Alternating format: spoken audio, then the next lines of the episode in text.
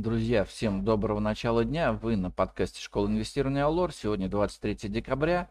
Я Денис Морозов. Мы продолжаем наши ежедневные утренние обзоры.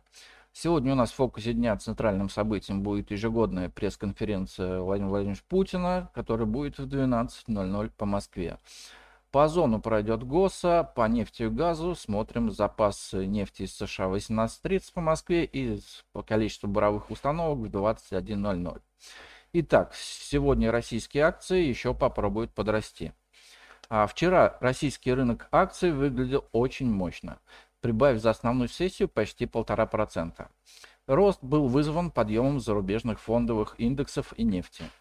А среди голубых фишек лучший результат показали акции «Газпрома», прибавив за один день 1,7%.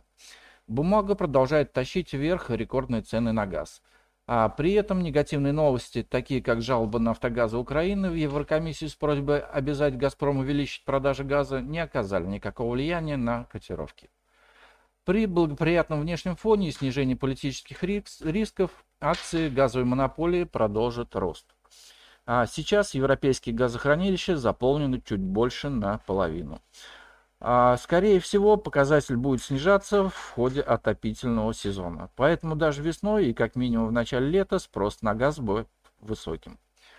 А ситуация может измениться только в том случае, если «Газпром» резко увеличит экспорт газа. Но, судя по поведению компании, нарастить поставки газа она готова только по «Северному потоку-2».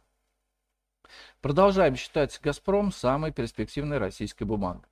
Но при появлении негатива она не устоит. В целом же сегодня увлекаться покупками не стоит, поскольку и американские индексы нефти близки к техническим сопротивлениям. А ликвидность мировых финансовых рынков сегодня упадет, и движения котировок могут быть сильнее, чем обычно. Пока же высоколиквидные акции растут, в лидерах подъема все тот же «Газпром» и «Сбербанк». Это говорит о том, что нерезиденты пока прекратили распродажу российских акций.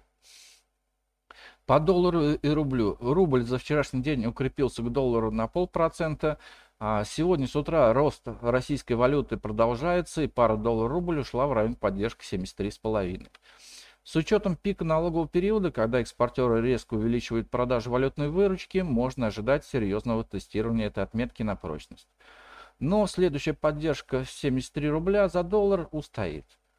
Итак, на сегодня это все. Всем спасибо за внимание, всем удачных инвестиций. Пишите свои мнения и обзоры по сегодняшней обстановке на фондовом рынке в комментариях, и мы обязательно на них ответим. Не забывайте подписаться на наш подкаст и нажимайте колокольчик, чтобы не пропустить наши новые выпуски. А представленная в этом обзоре аналитика не является инвестиционной рекомендацией. Не следует полагаться исключительно содержание обзора в ущерб проведению независимого анализа. Алора Брокер не несет ответственность за использование данной информации. Брокерские услуги предоставляются ООО «Алор Плюс» на основании лицензии 077 04 827 103 выданной ФСФР России.